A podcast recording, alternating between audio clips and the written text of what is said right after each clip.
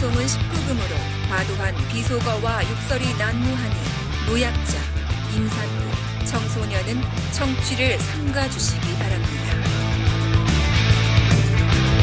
네, 이동형 TV 긴급 라이브 시작하겠습니다. 네. 예, 말, 그, 말 그대로 긴급 라이브입니다. 갑자기 왜 긴급 라이브를 하냐. 지금 댓글창에 어리둥절해 하시는 분들이 있는데 생방 맞나요? 라고 하시는데 생방 맞고요. 어, 저 옆에 지금 김용민, 김엄마 아, 앉아. 계시고요. 예. 자, 김부겸 민주당 대표 출마 선언을 하신 네. 예, 반갑습니다. 김부겸 의원님 나오셨습니다. 예, 아이고, 고맙습니다. 아, 예. 네, 전 행정안전부 장관 그리고 최근에 대구에서 이제 출마를 하셨는데 아 정말 아, 제2의 노무현 음, 그 드라마를 보는 것 같았습니다. 예. 예, 오늘 김무겸 어, 전 장관을 급하게 모신 이유는 음. 방금, 네. 방금 막 음. 예, 당대표 출마 선언을 했습니다. 오, 네. 그리고 제가 납치해 갔어요. 네. 따, 다른 데 못 가게. 예. 보쌈을 해가지고. 보쌈을 해가지고. 보쌈을 예. 해서. 오셨어요. 그런데 지금 출마 선언 하자마자 저희 방송에 나오셨는데 음. 다른 데 지금 엄청 그 전- 전화 요청 출연해달라 많거든요. 음. 제일 처음에 딴 데도 아니고 여기 이동영 TV EJ에 나오려고 생각한 이유가 뭐, 뭐 뭡니까 도대체? 예, 우선 뜨는 방송 어, 이동영 TV에 일단 나와야 예. 일단 데뷔가 된다 그래서 어, 아이, 왔습니다. 거의 예. 23만밖에 안 되는 구독자. 43만의 김용민도 있습니다. 아, 네. 또 불러주시면 아, 예. 또꼭 김영민 모시겠습니다. 가겠습니다. 예, 예. 자, 오늘 그런데 어, 출마 선언하면서 출마 선언문을 낭독하셨는데 이거 한 지금 A4 용지로 한 4페이지 정도 되거든요. 어, 근데 뭐 프롬프터가 있는 것도 아니, 아닌데 보고 읽지도 않았어요. 어, 그래요? 어, 이거 어떻게 다, 이- 이게 전체를 다 외우신 겁니까? 아니면은 원래 본인의 생각이 여기 투영됐기 때문에 그냥 쭉 나오던가요? 조금 오늘은 제가 음. 좀 똥줄이 탔지 않습니까? 그러니까 어제부터 이제 한 열대 번을 계속 읽어봤더니 아. 조금 입에 잡히더라고요. 그래서 좀 오늘 또 중간중간에 또 뭐 옆에서 음. 페이퍼를 보면서 했습니다. 예. 네.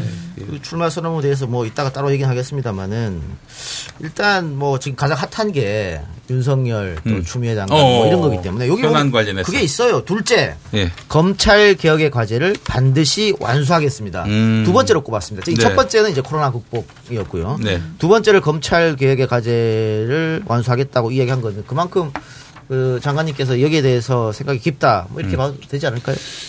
대통령께서 저한테 주어진 임무 중에 하나가 음. 우리 소위 이제 수사기관 어, 들이 인권 보장을 철저히 하는 어떤 그런 걸 만들라 그래서 박상기 법무장관님하고 음. 저하고 네. 어, 조국 민정수석 우리 네. 세 사람이 앉아서 약 한 열대여섯 차례 계속 토론을 하면서 음. 검경 수사권 조정안 정부안을 어, 아무래도 행정안전부 장관이시니까 경찰, 경찰, 경찰. 을또 예, 지휘 예, 감독하시고. 예, 예, 예. 그래서 뭐 지금 현재 물론 자동 폐기가 됐습니다만 다시 아마 21대에서도 음. 그 비슷한 정부안이 나오지 않을까 싶습니다. 네. 어, 뭐 여기 결국은 핵심은 어떻게 하면 국민의 인권을 잘 보장할 거냐. 음. 어느 한 권력기관에다가 소위 이른바 몰빵을 주니까 네. 여러 가지 부작용이 생기지 않냐. 예. 그래서 서로 상호 견제하고 음. 균형을 맞추자. 뭐 네. 그런 그런 목표를 가지고 해냈습니다. 네.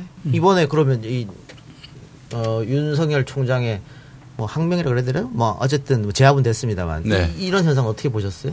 이 며칠 동안 좀 그러니까 시끄러웠잖아요. 이제 54년인가요? 어, 음. 그때부터 이 검찰한테 이런 무소불위의 권력이 주어졌거든요. 이제 또 경찰이 폐악질을 해가지고 예. 그 검찰한테 힘을 실어주는 예, 예, 방향으로. 그렇죠. 이제 60년이 지났습니다. 예. 이제는 이제 바로 잡을 때가 됐고요. 음. 그리고 전 세계에 이렇게 막강한 권한을 가진 그런 어떤 기관은 없습니다. 그렇습니다. 결국은 국민들이 이제 검찰한테 기대하는 것은 인권을 보호하되 네. 또 반부패의 수사 역량 같은 거 이런 거는 꼭 지켜서 음. 우리 사회 건강성을 지켜다오라는 또 기대도 있지 않습니까? 네, 네. 그런 점에서 그동안 자꾸 검찰의 관행이다, 음. 과거가 어떻다, 이거는 보면, 음. 어, 추미애 장관의 그 지휘서신에도 그런 내용이 나오죠. 네. 이제 거기에서 좀 벗어날 때가 되었다. 그렇습니다. 그런 점에서 철저하게 예. 국민이 위임한 대통령이 지휘하는 음. 이른바 문민 통제에 들어와야죠. 네. 어떤 권력 기관도 그걸 벗어나서 자신들의 무슨 권리를 주장할 수는 없는 거고요. 음. 네. 어, 그런 점에서 오늘 뭐 윤석열 총장이 그래도 오늘 법무장관의 지시에 따르겠다고 했으니까 네. 그나마 다행입니다. 네. 그 장관님 언제까지 그 장관 하셨죠?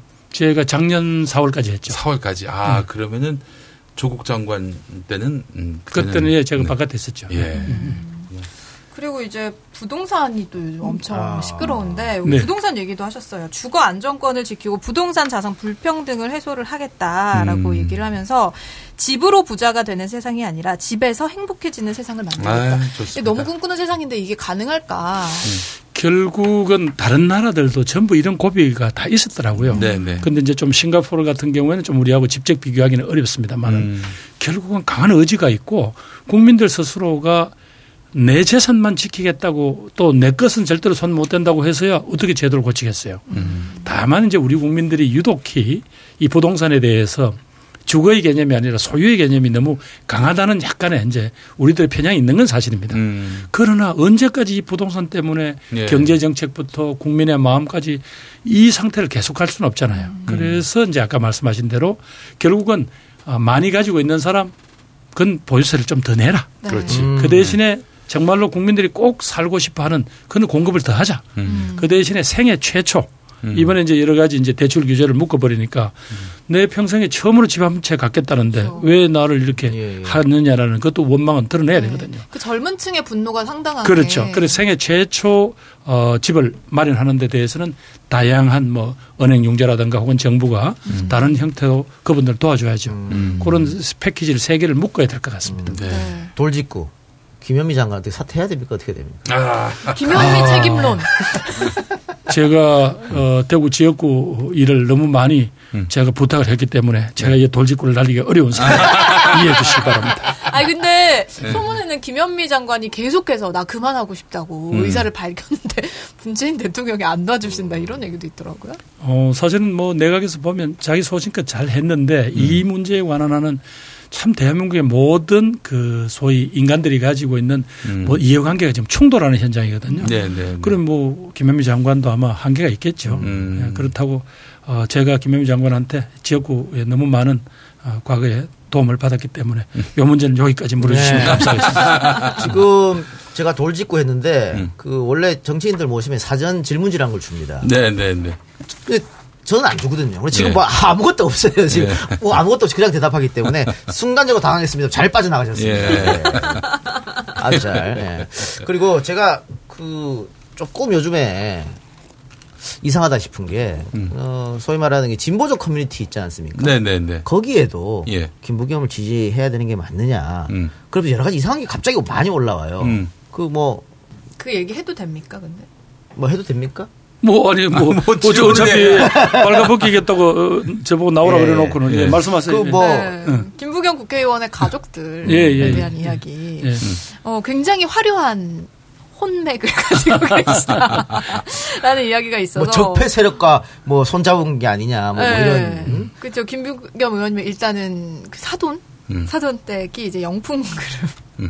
영풍 그룹이다. 그리고 음. 영풍 그룹에서는 이제 그 이명박의 절친으로도 유명한 천신일의 아들과 또 방우영의 아들과 혼인을 했다. 음. 뭐 이런 얘기도 있고 맞나요? 네. 일단은 뭐 굳이 관계를 물으신다면 제 사돈의 사돈의 사돈쯤 되는 거니까요. 제가 뭐 그까지 다 이제 상세하게 설명드리기는 어렵고요. 음. 다만 어 영풍그룹은 아니고 영풍그룹과 같이 어, 소위 창업을 같이 하신 분들 음. 황해도 분들입니다만은 음. 어, 그분들 중에서 그 창업자의 한 아드님 음. 그 셋째 아드님인가요? 넷째 아드님. 그분이 제 사돈인 건 맞습니다. 음. 그래서 영풍그룹이 아니라 고려아연이라는 회사. 아. 예, 예, 예, 예. 음. 아니 김엄마 지금 뭐 하시는 겁니까? 왜요? 왜요? 아니 지금 네. 그 우리 김부겸 장관님하고 김엄마 노트북 화면이 잠깐 같이 잡히거든요. 잡힐 네. 때 카메라 각도가 그러니까 화면에 엄청 크게 김용민 TV 구독 좋아요라고 써. 야, 여기서 낚시를 하냐. 한 사람이라도 아. 더, 한 사람이라도 더. 아니 김영민 선생, 저도 저 서로 간에 이제 영업하는 사람 아. 예의는 지켜주도록 합시다. 예.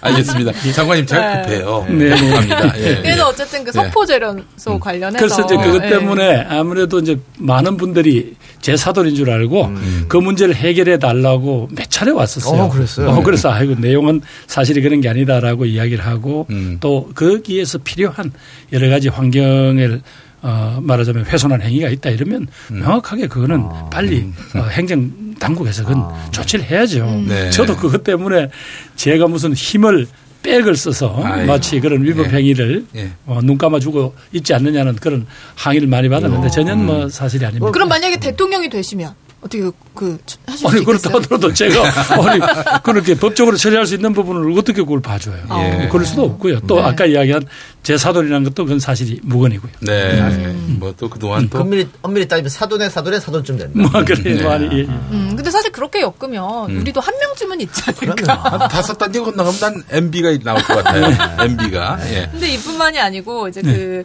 친일 서적인 반일 종족주의를 음. 출간을 하고 음. 또 기자를 폭행한 걸로 화제가 됐던 뉴라이트의 이영훈. 예, 이영훈 전 서울대 교수죠. 예. 김부겸 장관님의 처남이시라고.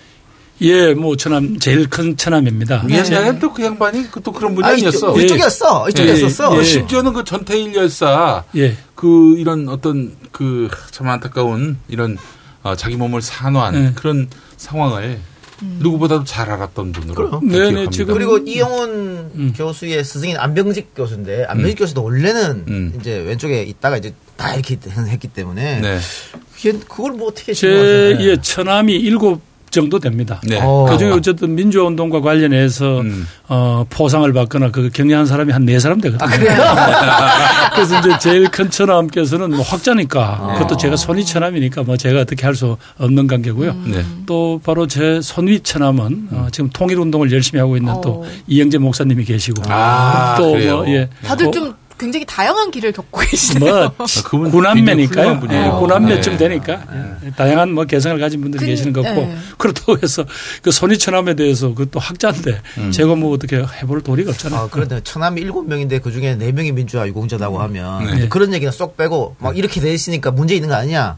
근데 저는 뭐 사실 그렇다고 하더라도 음. 연자제도 아니고 그거 뭐 어떻게 해야 되는 어떻게 하는 건지 잘 모르겠어요. 뭐 인연을 끊으라는 건지 뭐 이혼을 하라는 건지 뭐 어떻게 해.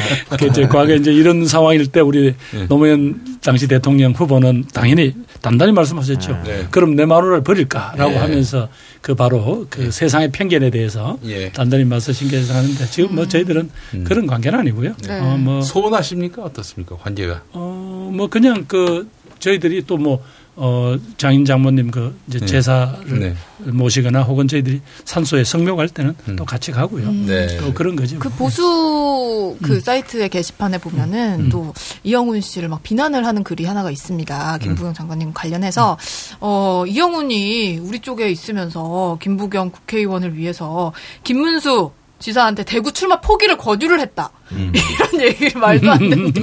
아니 뭐 당시에 또 김문수 지사하고 어 우리 이영훈 교수가 둘이 다 고등학교부터 친구예요.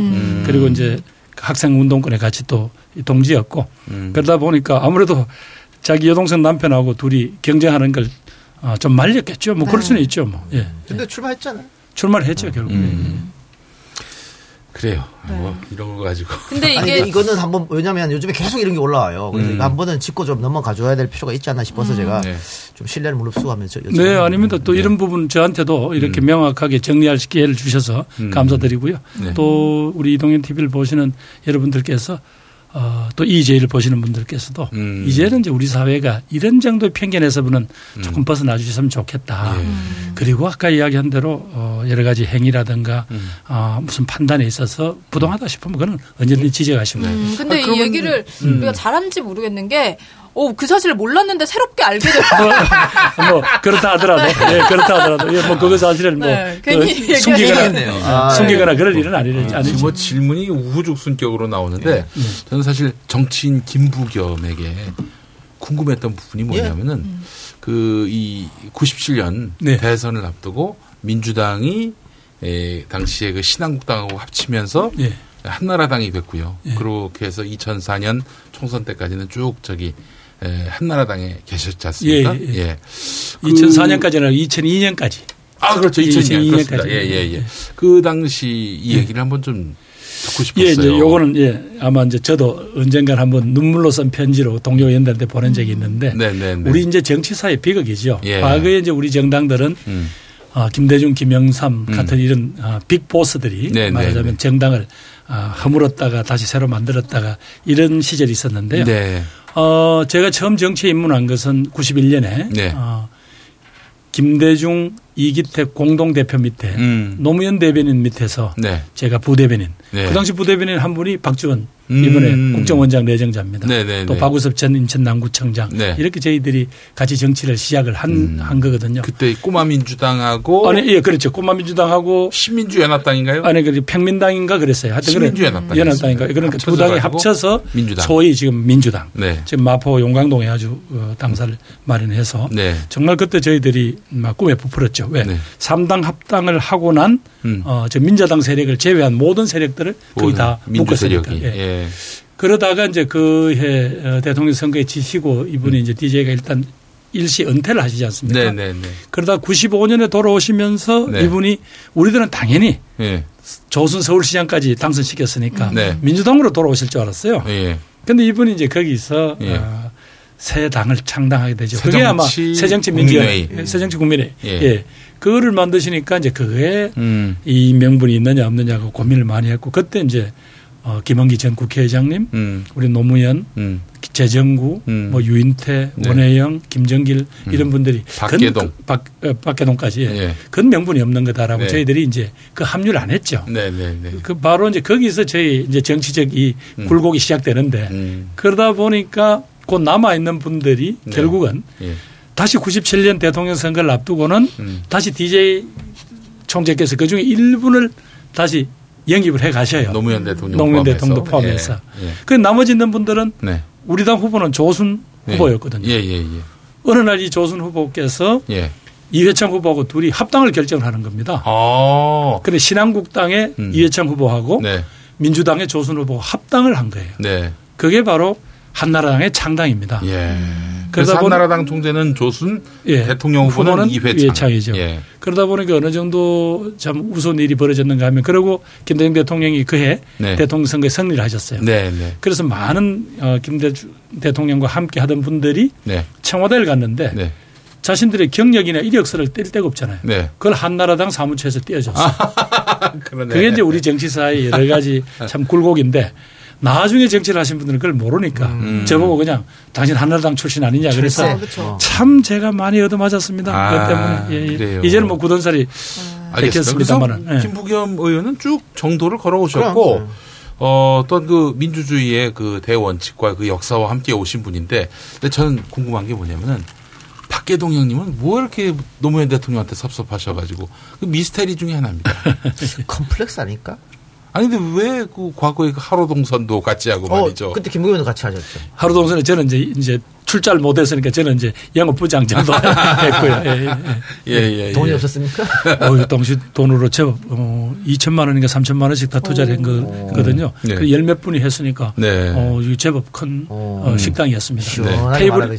테이블이 예, 40 테이블 됐어 요. 와그 대단하네. 노 대통령이 술도 잘 못 드시는 그분이 예. 하루에 40 테이블을 다 도는 거예요. 당신 당번 때. 아이고 40잔, 최소 40잔이. 최, 최소 40잔이죠. 그럼 술은 몇 병이에요? 어. 최소한도 4병 정도, 서너 병은 기본이잖아요. 예, 예, 예. 그래 집에 그냥 업혀서 가실 정도였으니까. 네, 네. 네. 우리 권양숙 여사님이 제발 우리 남편 당번 좀 빼주라고. 어. 근데 가장 잘 나가는 이 말하자면 미끼 상품인데 어떻게 빼줘요? 게다가 또 이제 얼마나 또 그 술자리에서 예, 말씀도 잘하고, 잘하고. 음. 흥도 잘 맞추고 그러니까 서민적이니까 예.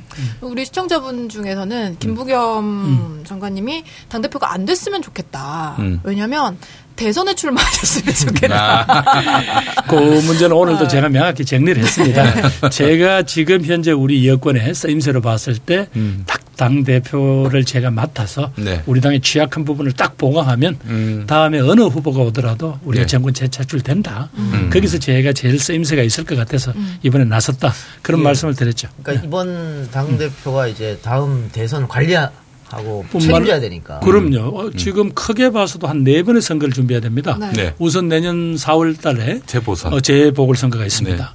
그 다음에 9월 달부터 이제 예. 어, 대통령 후보 경선을 준비해야 어, 되죠.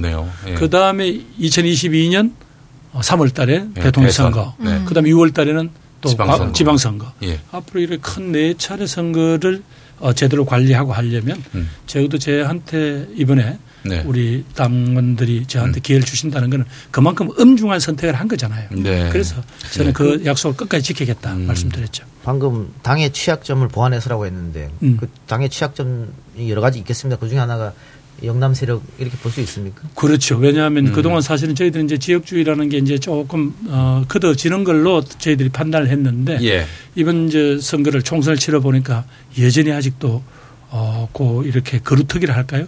음. 그게 아직 강하게 남아 있다는 게 드러났지 않습니까? 예. 그 말씀이죠. 근데 우리 댓글에 대구를 이제 버리소 이렇게 있더라고요. 제가 대구 분 아니, 같아. 그거는 지난번 총선 때도 많았어요. 어, 네. 그 더블 스코어는 아니지 않냐. 이제 그만 포기하고 다시 돌아와라. 오, 내가 더블 스코어를 진건 아닌데요.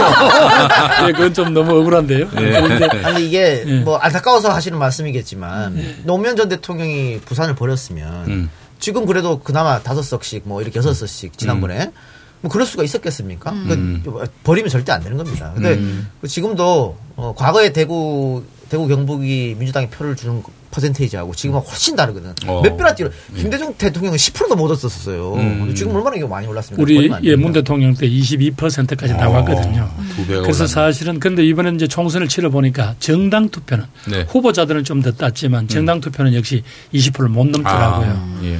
그러니까 적어도 여기서 이른바 동부벨트에서 음. 우리가 그래도 한 40%는 얻으면 음. 그러면 뭐 어떤 후보를 어떤 뭐. 어, 하더라도 예. 하고 저 저희들이 승리를 하고 음. 그것이 그냥 단순히 승리를 한다는 의미보다는 네. 우리가 합의할 수 있는 어떤 가치, 제도, 법 이런 부분들이 더 이상 후퇴를 안 하게. 음. 그게 이제 복지 제도가 됐든 여러 가지 아까 어 무슨 검찰 등 음. 제도 개혁이 됐든 더 이상 후퇴하지 않을 그 정도 수준까지는 이제 만들어야 음. 그다음부터 또 대한민국이 한 단계 더 도약할 수 있지 않나 그런 생각을 해보는 거죠. 어, 그리고 댓글창에도 질문이 있는 게, 어, 김부겸 장관님은 약간 좀 온건파여서 음. 협치를 하겠다고 하셨는데, 음. 미래통합당은 협치의 대상이 아니지 않느냐. 좀 음. 강하게 나가야 되지 않느냐. 어. 라고 얘기를 하시거든요. 예, 예. 뭐 우리가 이제 그냥 아무거나 협치한다고 해서 아무거나 상대편이 주장하면 어 조수 조수 받아야 돼 그런 차원이 아니고요. 네. 몇 가지는 반드시 이제 법으로 완성돼야 될 부분들이 있는데 음. 그리고 이 부분에 대해서는 우리들의 가치와 상대편 가치가 충돌할 때 어떻게 하겠습니까? 음. 적어도 현 단계에서 합의할 수 있는 수준에 예를 들면 지금 우리가 20년 전에 예. 열린우리당 시절에 바로 국가보안법을 민주질서 보호법으로 음. 대체하려고 하던 게 네. 거기서 양쪽이 조금만 강경파들이 양보를 했더라면 그게 됐거든요. 네. 그러면 지금 국가보안법상에 일어나는 이 모든 음. 이런 저 말하자면 인권 침해나 이런 것들이 그때 이미 다 없어졌을 네.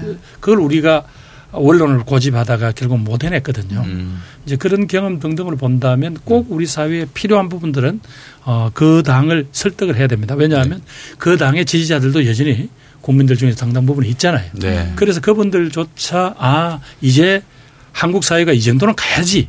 라고 만들 수 있는 그 역량이 우리한테 이제 있는 거고 그 권한을 국민들이 주신 겁니다. 그냥 상대편하고 이 게임에서 이기는 것 저는 그것만 가지고 그쳐서는 안 된다고 보죠. 음. 그걸 넘어서서 상대편도 아 이건 이제 시대의 흐름이구나라고 받아들이게 되는 거.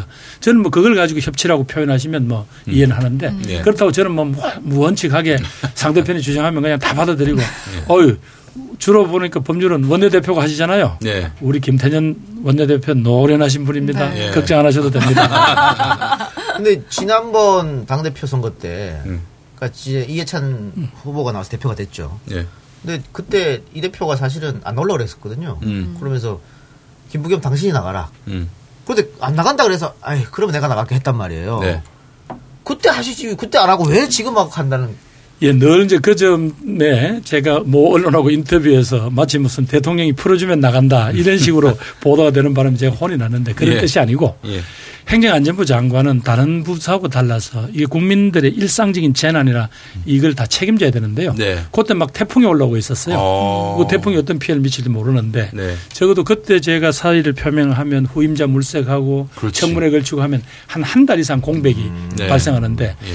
적어도 제 개인의 정치적인 어떤 그다음 뭐 소위 말해서 이익을 위해서 음. 아, 대통령이나 국민이 맡겨주신 그 임무를 그렇게 팽개칠 수는 없더라고요. 네. 근데 그 덕분에 맨날 타임을 놓친다고 뭐 이제 후배님들한테 맨날 욕은 먹습니다만 또 예. 그래도 예. 그것도 또 제가 살아가는 방식이 아닌가. 예. 아, 요, 요 얘기를 지금 제가 왜 드리냐면 음. 그 이제 뭐 인터넷 커뮤니티에 어, 이해찬 같은 사람이 돼야 되지 김부겸 같은 사람 안 된다 그- 막 이렇게 하면서 아까 뭐 영풍제지만 올라오더라고요. 음. 근데 봐- 이해찬이 인정한 사람이라고 음. 이해찬 대표가 나- 어, 이 사람이 나가면 내가 안 나가겠다고 한 사람이기 때문에 음. 그런 논리는 앞뒤 안 맞기 때문에 제가 지금 질문을 드려봤고 어, 이건 너무 야하게 저를 격려해 주시는 거 아니에요?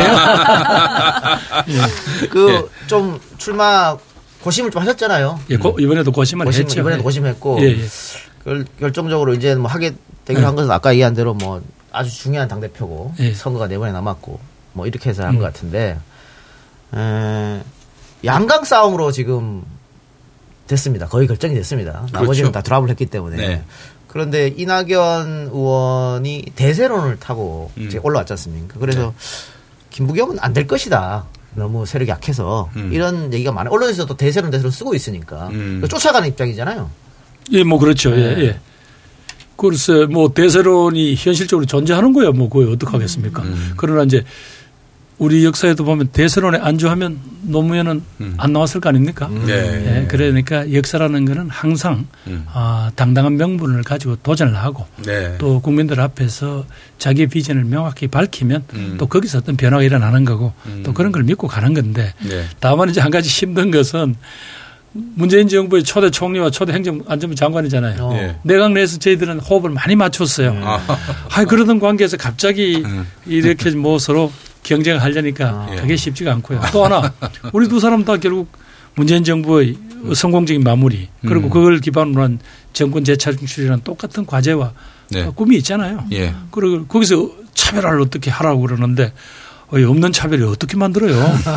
쉽지는 않습니다. 그러나 네. 아, 제가 할 수 있는 역할 예. 또 제가 하고 싶은 이야기 이런 음. 것들은 분명히 말씀을 드림으로써 네. 어, 또 이낙연. 이낙연, 후보도 어, 거기에 대해서 아마 또 철저히 준비를 하실 것 같고 그러면서 당에 활력이 생기는 게 아닐까 예, 저는 네. 그런 생각을 합니다. 그 이해찬 대표가 고위공직자 범죄수사처를 만들어야 하는데 지금 미래통합당이 전혀 협조를 안 하고 있단 말이죠.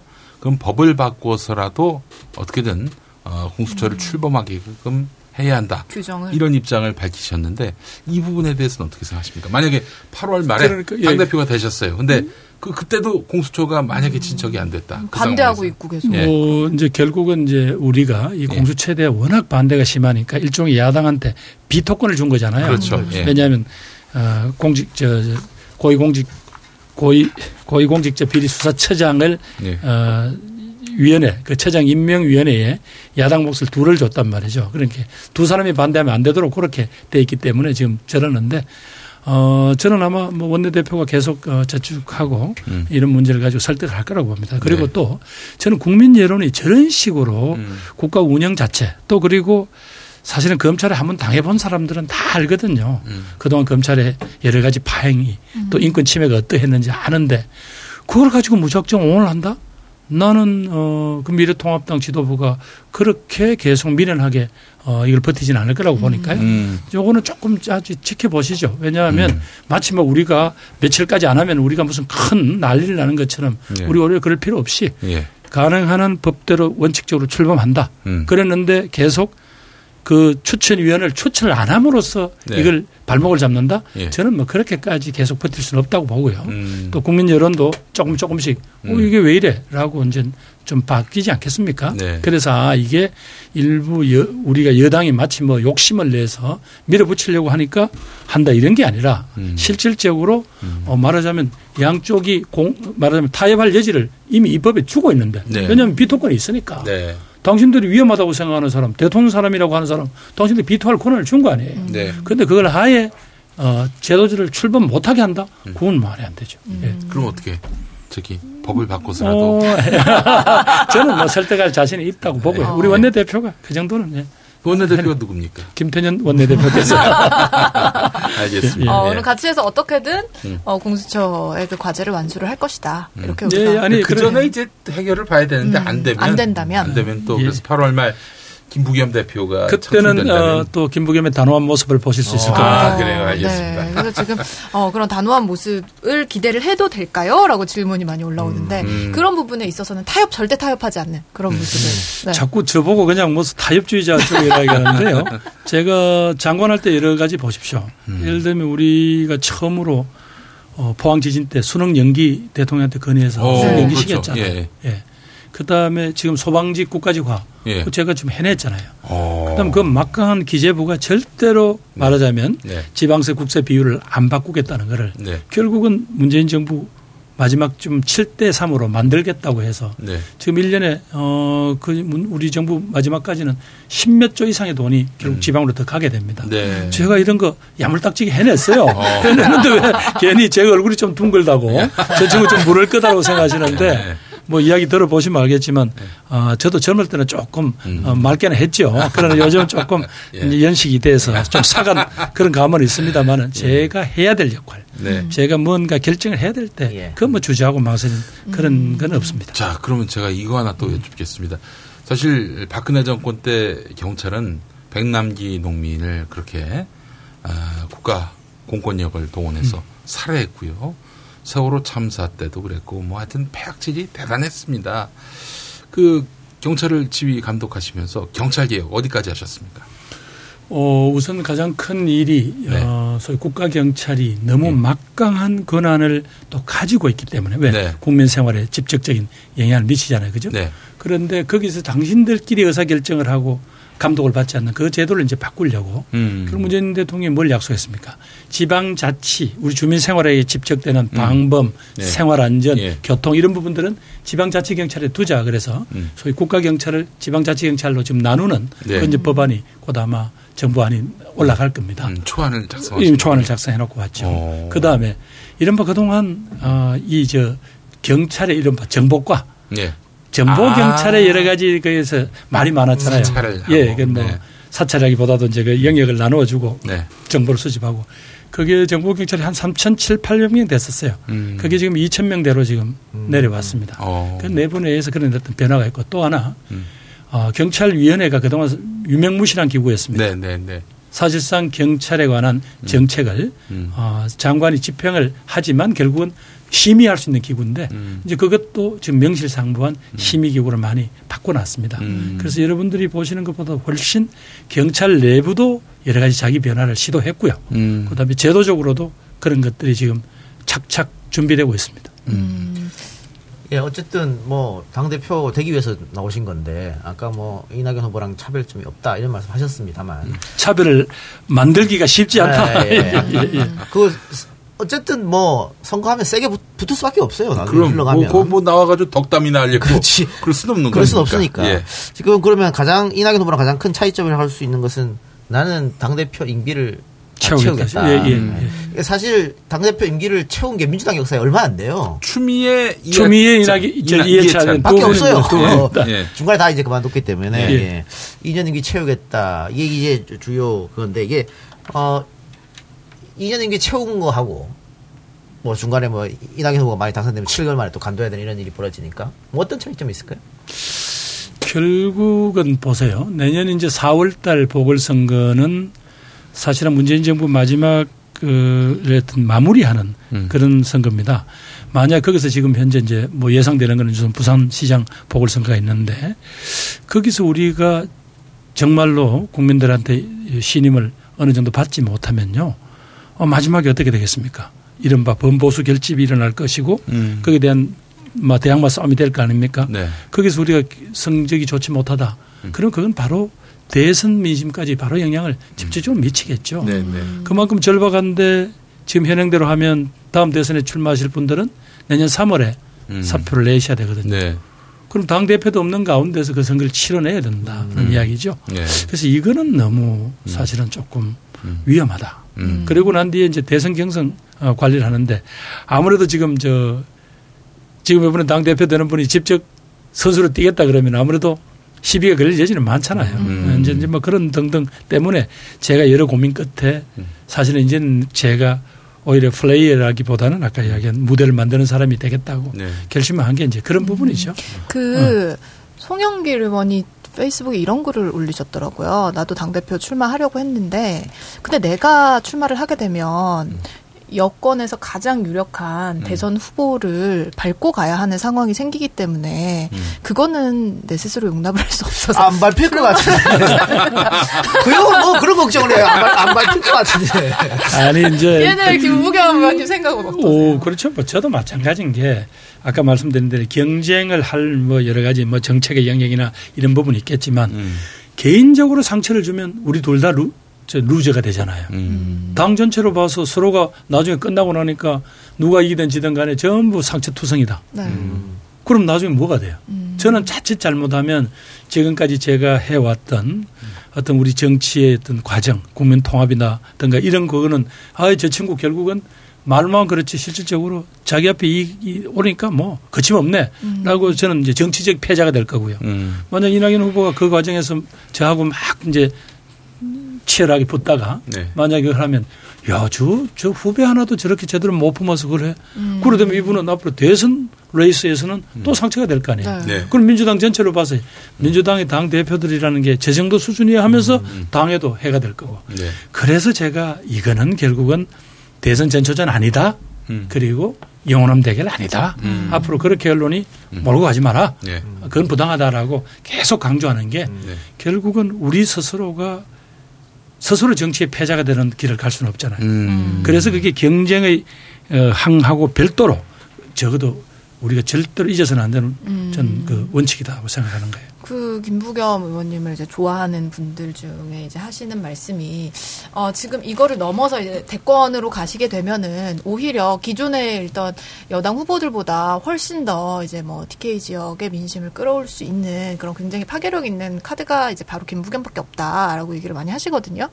근데 이제 그 부분에 대해서 이게 역으로 만약에 김부겸이 당대표가 된다라고 하면은 그런 이유 때문에 대구 지역의 눈치를 좀 볼 수밖에 없지 않겠느냐? 이런 음. 질문도 올라오고 있어요. 저는 아까 이제 대구를 뭐 버려라라고 청구하는 그분들 이야기로는 어, 대구 시민들의 답답하고 어, 그런 억울함이 있겠지만 그 기준으로 대한민국 국민들의 어떤 정치적인 비전을 그렇게 설계하지 말아라는 아마 그 충고일 거예요. 네. 더 과감한 우리들의 사회의 변화 음. 또 코로나19라는 이 재난 이후에 한국 사회가 정말 어떻게 바뀌어야 된다라는 네. 그런 좀 큰 그림을 그려라라는 그런 뜻 아닌가 싶어요. 음. 그렇다면 제가 아까 이야기한 괜히 어떤 그런 본질적인 문제에 대한 고민도 없이 우리가 남이가 하는 수준의 그런 정도의 정치적 선동을 막아내야 될 거 아닙니까? 저는 뭐 그 점에서는 저는 제가 당 대표가 되면 어, 그런 정도 설득을 할 자신이 있습니다. 그게 이제 어. 지난번 칠성시장 앞에 연설처럼 그분들을 정말로 그분들한테 대해서 고함을 치든지 예. 네. 아니면 호소를 하든지 아니면 언제까지 대한민국이 이렇게 몇 조각으로 나뉘어서 이런 싸움을 한다는 거 이게 말이 되지 않지 않냐. 그러면 우리 아이들 시대에 서로 합의하고 나아갈 수 있는 그 대한민국의 모습은 어디가 있냐. 저는 뭐 이런 등등 어 제가 그분들한테 정말 호소하고 설득할 수 있는 그런 그건 제가 많이 가지고 있습니다. 어. 그리고 제가 떨어지는 선거에도 그래도 40%를 늘 땄잖아요. 아니, 40% 45% 떨어지는 거 떨어지는 거예요. 떨어지지만 아까 이야기한 그게 우리 당 대선 후보들한테는 아주 아. 밑바닥이 되잖아요. 제가 그걸 지켜주면 그렇잖아요. 알겠습니다. 예. 예. 아, 그 아까 그 당대표가 말을 되면 제일 중요한 게 첫 번째로 올 게 이제 4월 재보 재보궐 선거. 그렇죠. 음. 예, 예, 예. 그 일각에서 민주당은 후보를 내면 안 된다. 음. 이런 주장이 있습니다. 현재 당헌상에는 분명히 그렇게 나와 있습니다. 네. 예. 근데 이제 이 부분은 아무래도 이제 결국은 어려운 지역에서 고생하고 있는 부산 지역의 우리 당원 동지들의 의견을 또 어, 참고를 해야 되겠죠. 예. 그러니까 당 전체가 마치 무슨 저, 어, 소위 명분론에 사로잡힐 수도 없고 네. 그렇다고 당원에 분명히 못 박아 놓고는 아까 이야기는 아, 우리 요 불필요해서 안 되겠어요라고 소위 생깔 수도 없고 어, 그런 과정에서 있기 때문에 정말로 치열하게 그, 그 부산에서 고생하시는 그런 당원 동지들의 어, 어떤 의견이 어, 수렴, 수, 수렴되는 걸 지켜봐야 되겠죠. 생을 전- 까는 게 아니고요. 생을 까는 거예요. 아, 쌩 까는 거예요. 예, 죄송합니다. 이 대북 분들이 발음이 안 되거든. 이 쌍시옥 발음이 잘안 쌀을 되거든. 살. 네, 그렇지. 어, 저는 쌀 발음 잘하는데. 어, 그래요.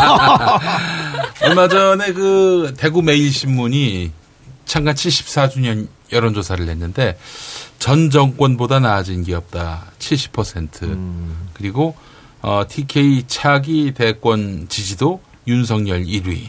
예. 그래요? 이런 걸 보면서 아 사실 좀 그 또 이러면 또 대구에 대해서 불만 어린 여러분들이 또 이제 커뮤니티나 SNS에 이렇게 막 불거지게 되는데 대구는 왜 이렇게 정치적으로 전국 평균과 많이 다를까 하는 그런 생각을 여쭤보고 싶었어요. 그러니까 뭐 예. 어, 누군가는 가서 계속 그분들한테 예. 상황을 알리고 설명하고 호소하고 음. 그럴 수밖에 없어요. 네. 왜냐하면 거기서는 정보가 어느 정도 이렇게 보니까 차단되는 것 같아요. 아, 차단이요? 어, 예. 왜냐하면 이제 그분들이 주요 정보를 습득하는 게 주로 유튜브 뭐 이런 건데 특히 이제 대구의 시니어들. 아유, 지난 선거 때도 막바지에 가니까 결국 뭐예요? 대구에서 여러분들이 지켜주지 않으시면 음. 이 문재인 정부가 사회주의 공산주의로 끌고 가려고 합니다. 여러분 지켜주세요. 네. 그걸 가지고 모든 후보들이 그런 식으로 캠페인을 끌고 가니까 네. 어유 마지막에는 뭐 어떻게 그게 어떻게 해볼 도리가 없더라고요. 아. 그런데 이제 그런 것들이 그럼 어디서 그런 이야기를 들으셨습니까 하면 주로 이제 유튜브. 음. 그래서 빨리 누군가 가서 고 말하자면 그 고리를 끊을 수 있는 어떤 그런 정치적 행위도 하고 호소도 하고 음. 또 그러면서 정치적 큰 흐름을 만들어야 되는데요. 네. 어, 지난번에 그래도 어, 우리 전부 다 낙선을 했습니다마는 우리 젊은 후보들 음. 어, 그분들 한 6, 7명이 그래도 한 20대 후반 득표를 했거든요. 음. 그리고 그걸 토대로 해서 우리 당의 지지율을 올려야 음. 그래야 다음 대선에서 우리가 안정적으로 음. 정권제 창출이 가능하다. 그렇게 네. 보는 거죠. 저는. 예. 아, 그래요. 아, 참, 끊임없이 대구를 설득하고 또, 아, 국민의 어떤, 아, 평균적인, 음, 인식과 좀, 아, 어느 정도 균형추를 맞추려고 하는 노력을 기울이고 계시는 건데. 그러니까 이제 예. 그것만 가지고 그냥 하면 안 되고 네. 우리가 꿈꾸는 새로운 세상의 모습 네. 코로나 19 이후에 대한민국은 어떻게 바뀔 것이다는 그런 그런 모습, 가치 이런 걸 가지고 음. 제시를 하면서 네. 이제 언제까지 예. 옛날에 그 생각에서 머무르 계실 거냐. 네. 이걸 받아들여라. 예. 또 이게 세상의 변화다. 음. 이제 이걸 해야 되겠죠. 어, 제가 하나만 더 여쭙겠습니다. 권영진 시장은 어떻게 생각하십니까? 어, 뭐. 그러나 이번에 또 이제 저희 당의 우리 홍일학 의원을 또 예. 부시장으로 네. 어, 또 영입해 갈 만큼 또 그 나름대로 뭐 정치적 지혜는 있는데 음. 이번에 사실은 어, 어, 코로나 극복 과정에서 저는 조금 섭섭한 게 있습니다. 어, 어떤, 그 저하고 홍일학 의원이 정말 죽기 살기로 음. 정부 원안보다도 1조가 네. 넘는 그런 음. 어, 지원금을 어, 좀 대구 경북에 배정되도록 그렇게 노력을 했는데 그걸 제때 지급을 안 하셨어요. 아이고, 그 말이야. 선거 끝나고 지급을 그렇죠. 하겠다 뭐 이래 가지고 음. 사실은 저희들한테 좀 많은 좀 상처를 줬죠. 음. 그러나 그렇다고 여기서 뭐 제가 또 권시장에 대해서 뭐라고 하는 거는 여기까지 하는 걸 네. 하지 권 하겠습니다. 시장한테 뭐라고 하면은 좋아하십니다, 우리. 어이, 어이, 방송 들으시는 분들은. 아니, 그러나 이제 또 그래도 한 지역을 책임지는 어, 예. 행정 책임자한테 네. 뭐 다른 정치적인 자꾸 이야기를 하기는 그렇고요. 김영민 선생 계속 지금 뭐가 불만이에요. 예? 아니 우리 시청자분들이 1조를 줘도 안 변하는데 대체 뭘 해야 변하느냐 이야기도 하고 계셔서 예. 네. 그래서 그러면은 지금 이제 뭐 당원분들도 보고 계실 수도 있으니까 보시면서 내가 이낙연보다 나은 것은 음. 그당 대표 이제 유지할 수 있는 거 왜 어떤 어떤 것들이 있다라고 얘기할 수 있는 것들 있을까요? 조금 여러분들은 답답해 하실지 모르지만 우리 사회의 어떤 그 중도적 정치적 견해를 가진 분들 음. 그러니까 명확하게 진보다 명확하게 보수다를 표시하지 않는 분들을 설득하는 데는 음. 제가 그동안 처해온 어, 제 정치적 철학들이 좀 먹힐 거예요. 음. 어, 그러자면 제가 어, 여러 가지 우리 당 지지자들로부터 여러 가지 혼이 나면서도 제가 비교적 그 자세는 지켜왔지 않습니까? 음. 물론 그게 어떤 분들이 대구서 살아남으려고 어, 그랬다라고 하지만 저는 그것보다는 네. 어, 제가 이제 어, 문제를 제기할 때는 뭐 그런 게 분명히 선명하게 좋더라고요. 음. 근데 문제를 마침내 풀려고 하면 어차피 상대편의 입장에 대해서 일정 부분 고려를 안 해주고는 문제를 풀기가 쉽지 않더라고요. 네. 그래서 저는 우리 사회의 여러 가지 지금 어, 어려운 과제들을 음. 결국 정말 노사정 대타협처럼 사회적 대타협을 통해서 풀 수밖에 없는데 음. 그러려면 아까 이야기한 상대편을 밟아버리고 혹은 쓸어내버리고는 불가능하거든요. 네. 음. 그래서 저는 이제 그런 입장을 갖고 그동안 정치를 해왔기 때문에 좀 오히려 아까 이야기한 어 제가 오히려 당의 이 외연을 확장하고 그걸 튼튼하게 하는 데는 제가 확실히 좀 강점이 있다. 저는 그건 뭐 자신 있습니다. 지금 이렇게 계속 중도층을 설득해 올 수 있다 이렇게 얘기를 하시니까 시청자분들이 오해를 하세요. 그 김부겸 장관님이 의원님이 중도다. 음. 내가 중도니까 중도를 설득해서 이렇게 오해를 하시면 난 어. 중도 싫다 계속 얘기하시거든요. 저희가 이제 이래 보시면 돼요.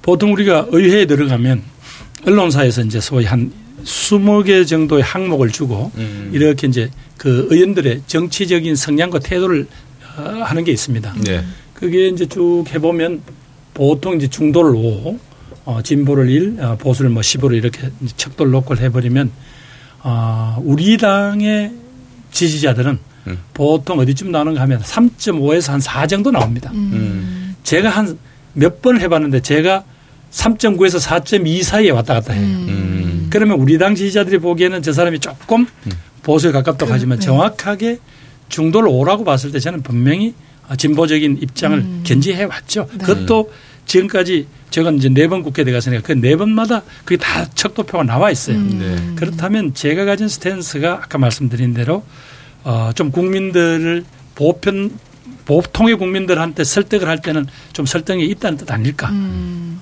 그렇게 생각합니다. 네. 그리고 이제 또 여기 계속 나오는 이야기가 이낙연 의원님도 그렇고 김부겸 음. 의원님도 그렇고 두 분 다 이제 유연함 그거는 너무나 좋은데 그에 반해서 이제 이재명 도지사가 가지고 있는 그런 결단력, 추진력 이런 게 좀 부족하지 않느냐 음. 이야기도 있거든요. 그러니까 이제 그건 이 지사님이 가지고 있는 참 축복이죠. 네. 시원한 그건 아무나 사이다 하는 거 아니잖아요. 예. 뭐 그걸 어떻게 하겠어요. 그러나 네. 어, 각자 이제 어, 사람을 대하는 태도라든가 이런 거는 그동안 또 저희들도 오랜 세월 이 형성된 거잖아요. 음. 그것도 이 지사처럼 저렇게 어, 시원하게 어, 말씀도 하고 행동을 옮길 수 있는 분도 있고 음. 또 그렇지 않은 또 저희들도 쓰임새가 있을 거고 음. 그렇게 보시면 좋겠네요. 그 언론 보도를 보면은 그냥 언론 보도에 나온 것만 음, 지금 드린 겁니다. 이낙연, 김부겸 다 주류가 아니니까 음. 결국 이번 선거는 친문의 표를 얻는 사람이 이기는 게 아니냐 예. 이런 분석이 많이 있거든요. 음. 어떻게 보세요? 글쎄, 문재인 정부의 초대 총리, 초대 행정부, 안전부 장관이 그럼 친문이 아니면 누가 친문이에요? 예, 아마 뭐 이제 정치적으로 우리 문 대통령하고 조금 일찍 인연을 맺은 분들, 네네네. 또 이른바 또문 대통령 팬클럽 이런 분들 자꾸 중심으로 정치를 보시면 아, 그래 보일 텐데 저희들 사실은 어찌 보면 문 대통령과 함께 여기까지 온 사람들이잖아요. 네. 저번에도 2012년 문재인 후보 우리 박근혜 대통령 질때 음. 제가 선거대책 본부장 했잖아요. 음. 또 그다음에 우리 당시 이낙연 어, 후보님도 당시 선거대책 공동위원장 그 둘이 같이 해왔거든요. 뭐 등등으로 봤을 때 저희들과 어, 문재인 대통령하고 맺어진 인연도 이제는 제법 이제 어, 말하자면 굵어졌어요. 네. 그래서 이제 아, 저 친구는 칼라로 봐서 뭐 문바가 아닌 것 같아요. 좀 이런 거는 아닌 것 같고요. 오히려 저희들조차도 아, 저 사람들 이야기도 귀 기울여야 문재인 정부가 성공적으로 마무리를 하고 또그 토대 위에서 정권 재창출이 가능하겠구나. 음. 저는 이제 이렇게 좀 이제 받아주실 때가 됐다고 봐요. 음. 네. 아니 그러니까 친노라고 치면 제가 노, 노무현 대통령하고 제가 꿀밤을 맞아가며 따라다닌 게 지금 몇 년인데 그걸 제가 그러니까 누가 물으면 저는 그래요. 꿀밤도 맞으셨어요? 그건 맞죠. 욕도 많이 먹고요. 네, 그래서 이제 김부겸 의원님 장점이 두루두루 품어가면서 다 음. 잘하실 것 같다라는 음. 이야기도 올, 올라오고 있는데 내년 보궐선거에 나가십니까? 만약에 그 지역구 국회의원 선거가 있다면. 지금으로 봐서는 뭐 아마 그렇게 빨리 예. 국회의원 선거는 아. 그때까지 보궐선거 나오기가 어려워요. 예. 왜냐하면 선거법 보통 사건들이 지금 금년에 기소가 되더라도 음. 네. 대법까지 끝내려면 보통 한 1년 반에서 2년 걸립니다. 음. 그 내년 보면 국회의원 선거가 나오기는 어렵고요. 그 특별한 부산시장 선거는 있으니까. 지금 현재는 부산시장 선거가 제일 큰데 큰, 네. 그 상징성이 너무 크잖아요. 예. 또 대선을 앞두고 음. 그 시- 선거가 가지고 있는 게 너무 크잖아요. 음. 그런 게 있죠. 네. 음. 누가 나와야 한다고 보십니까? 부산시장에. 아까 제가 말씀드렸잖아요. 네. 우리 당헌은 네. 명료하게 나와 있고 오. 그렇다고 당헌에는 분명히 네. 우리가 기책 사유가 있을 때는 네. 어, 후보 추천하지 않는다는 게 나와 있기 때문에 네. 그렇다고 해서 음. 그 다음 1년 후에 있을 음. 또 대통령 선거 의식 안 할 수는 없고 네. 그래서 고민을 많이 해야 됩니다. 음. 예. 아마 그렇게 된다면은 어, 내가 민주당의 사실상 후보요 하면서 어, 민주당 후보를 참칭하는 사람들이 나올 것 같아요. 내년 부산시장 선거에서. 뭐 혹은 뭐 공약으로 내가 당선되면 민주당 입당하겠다. 이런 분들도 있을 것 같고. 그런 분들도 나올 수 있겠죠. 음. 그러나 뭐 그런 것들은 결국은 현장에서 제일 고생하는 음. 그 우리 그 동지들이 판단하지 않겠습니까? 네. 김영춘 갑시다. 머리 네. 아프게 뭐. 김영춘 지금 국회 사무총장. 예. 예, 이제 곧 고- 공직자 임명된 지 얼마 안 됐습니다. 이- 이동현 선생 자꾸 흔들지 마세요. 예. 또 하나 언론에서 얘기한 게 어, 문제 얘기는 아니고 그냥 아마 뭐 쉽게 편가르기 혹은 뭐 쉽게 좀 쓰려고 그랬던 모양인데 대세론 대 연대론 이렇게 썼더라고요. 누구랑 연대하십니까? 연대론을 쓰기.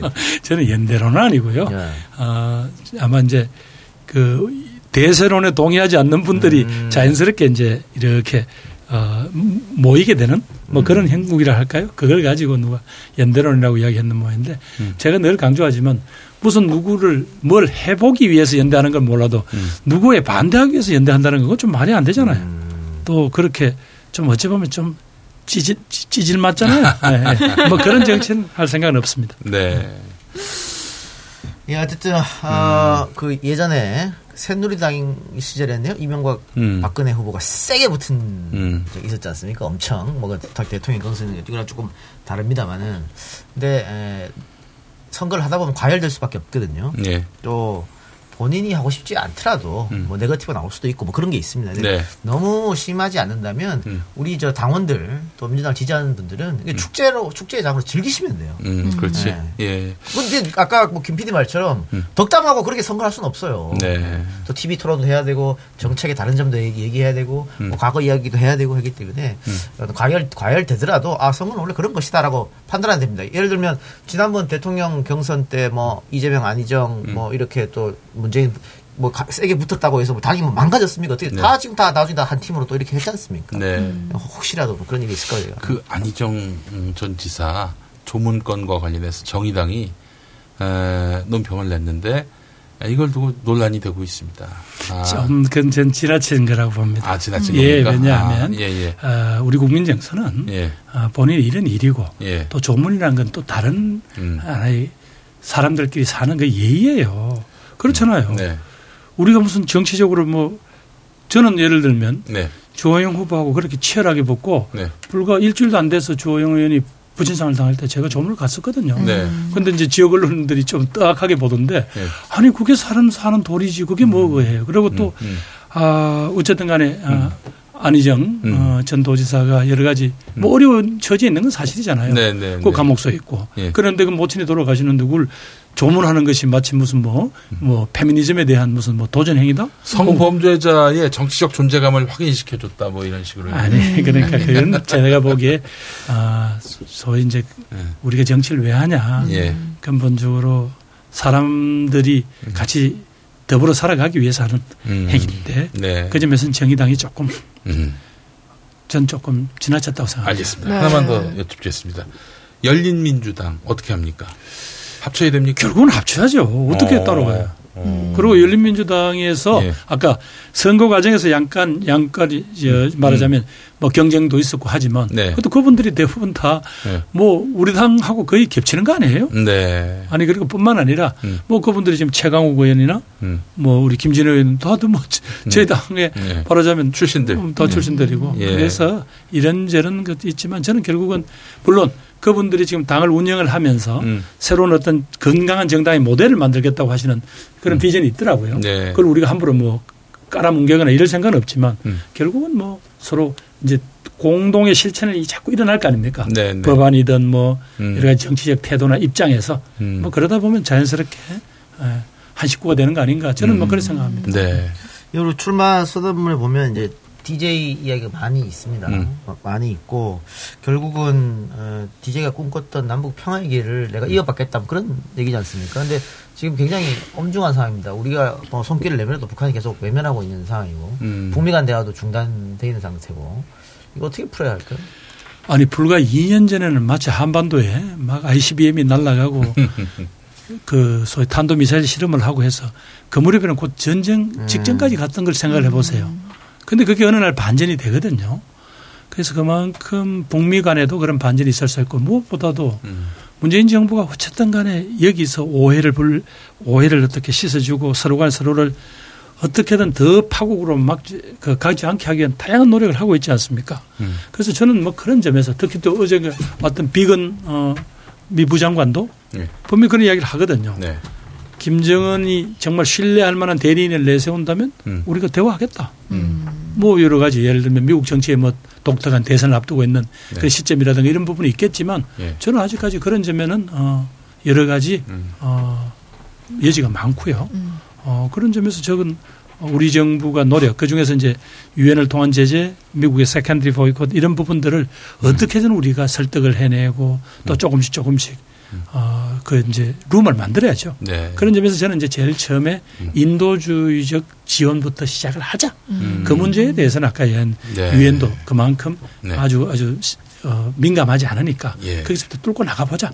그리고 미국 행정부도 이번에 왔던 그 대리인을 할 수 있는 미건이 하는 말을 들어보니까 예. 마치 뭐 다시 팔을 어, 아예 엎어버리겠다 그런 취지가 아니잖아요. 네. 그럼 뭐 우리가 아까 이야기한 대로 다시 해봐야죠. 네. 음, 그럼 이제 이번 선거에서 당 대표가 되시면 2년을 완주를 하시면서 음. 이제 뭐 생각하신 거를 이제 시- 어, 실천을 하시면 되고 혹시나 당 대표가 안 되신다 라고 음. 한다면 그 후에는 혹시 계획이 있으신가요? 요거는 오늘 당 대표 네. 되겠다고 나온 사람한테 하는 질문치고는 너무 혹독하네요. 네, 지시 요 질문은 다음으로 미뤄주시면 감사하겠습니다. 아니 왜냐면 대구시장 나가시자는 얘기가 계속 어, 뭐 나와가지고 하여튼 예, 그건 조금 그 질문은 다음에 주시면 감사하겠습니다. 아쉽습니다. 대선과 지방선거 합쳐서 하자 이런 얘기도 아, 그거는 법적으로 불가능합니다. 아, 불가능합니다. 예, 불가능합니다. 아, 예, 예. 예, 왜냐하면- 그런 그런 얘기가 나왔었어요. 예, 어, 나왔지만 홍준표 의원도 그런 얘기했고. 뭐 나왔는데 정확하게 예, 대통령 선거 날짜는 정해져 있고. 또 저 아까 지방 선거는 그렇게 되면요. 예. 7월 1일 날 지방 선거를 하- 저 말하자면 교체가 되잖아요. 예, 예, 예. 근데 3월에 하고 7월에 교체를 한다? 예. 그럼 중간에 이게 이게 뭐 아. 행정이 이루어지겠어요? 예, 예. 예를 들면 예, 예. 중간에 단- 단체장이 바뀐 경우도 있을 거 아니에요. 음.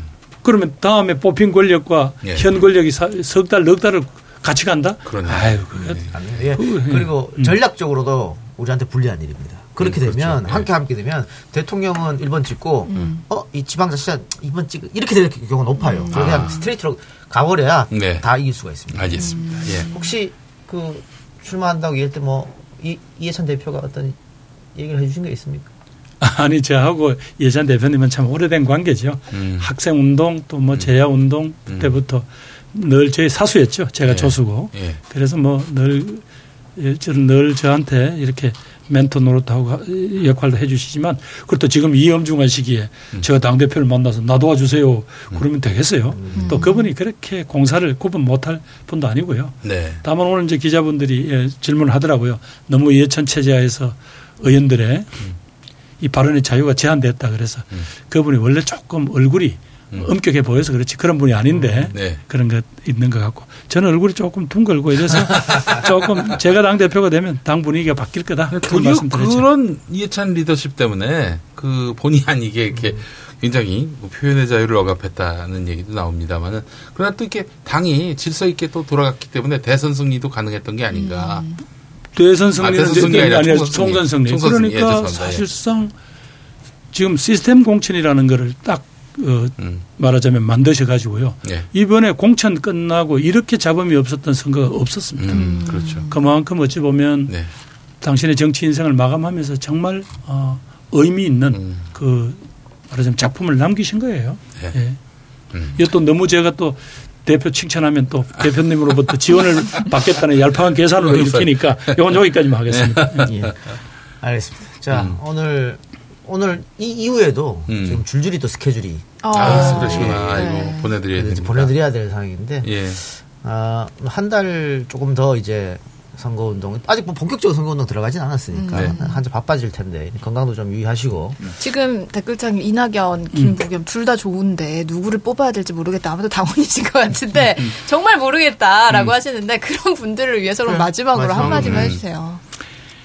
예, 아, 우리 이동영 TV 음. EJ를 보시는 아, 애청자 여러분 정말 고맙습니다. 그만큼 아, 민주당에 대한 기대 또 민주당이 내건 음. 가치 또 음. 민주당이 함께 꿈꾸자고 하는 이 대한민국의 어, 미래 비전에 그만큼 관심이 많으시다는 뜻이죠. 음. 어, 저 김부겸 그런 점에서 제가 많이 말씀을 드렸습니다마는 음. 제가 잘 할 수 있는 역할, 쓰임새가 제일 잘 있는 역할이 이번에 당 대표를 해서 이 경랑을 헤쳐나가고 싶다. 그리고 우리 정치사에서 더 이상 음. 어, 이 지역을 찢어서 정치적 이익을 도모하는 이들하고 마지막 정말 피니시블로를 날리고 싶다. 음. 그래서 제가 오늘 어, 출마 선언을 했습니다. 음. 여러분 잘 지켜봐 주시고요. 음. 주변에 아까 뭐 저를 둘러싼 여러 가지 오해 있거든. 오늘 야 이동영 TV에서 보니까 그거 아니던데 예. 명확하게 좀 전해주시면 감사하겠습니다. 예. 반드시 음. 문재인 정부 정부의 음. 성공 그리고 거기에 기반한 음. 어, 정권 재창출 네. 이루는데 예. 제 역할 다하겠습니다. 도와주십시오. 네. 자, 이동현 TV 긴급 라이브 김부겸 민주당 대표 공식 출마 선언, 출마 선언하시고 첫 인터뷰셨던 예, 거죠? 그렇습니다. 예, 예. 네. 이동영 TV 와주셔서 너무너무 감사드리고, 우리 음. 시청자분들, 어, 지금 거의 뭐 한 4,000분 가까이 보시다가 음. 지금 나가셔서 이제 3,500분 정도 됐는데, 주변에 이 영상 또 널리 널리 알려주시고, 우리 음. 김부겸, 어, 대표 후보자님, 음. 여러분들 많은 지지와 응원 부탁드립니다. 음. 자, 그럼 여기서 인사드릴까요? 아, 네. 오늘 그리고 그 저녁에 JTBC 나가시죠 또. 네 그렇습니다. 예, JTBC 가서 대담 음. 하니까 여러분 관심 있는 부분 JTBC 시청해 주시기 바랍니다. 마칩시다. 네. 함께 해주신 여러분 감사드리고요. 어, 건승을 기원하겠습니다. 예, 감사합니다. 네, 고맙습니다. 고맙습니다. 예.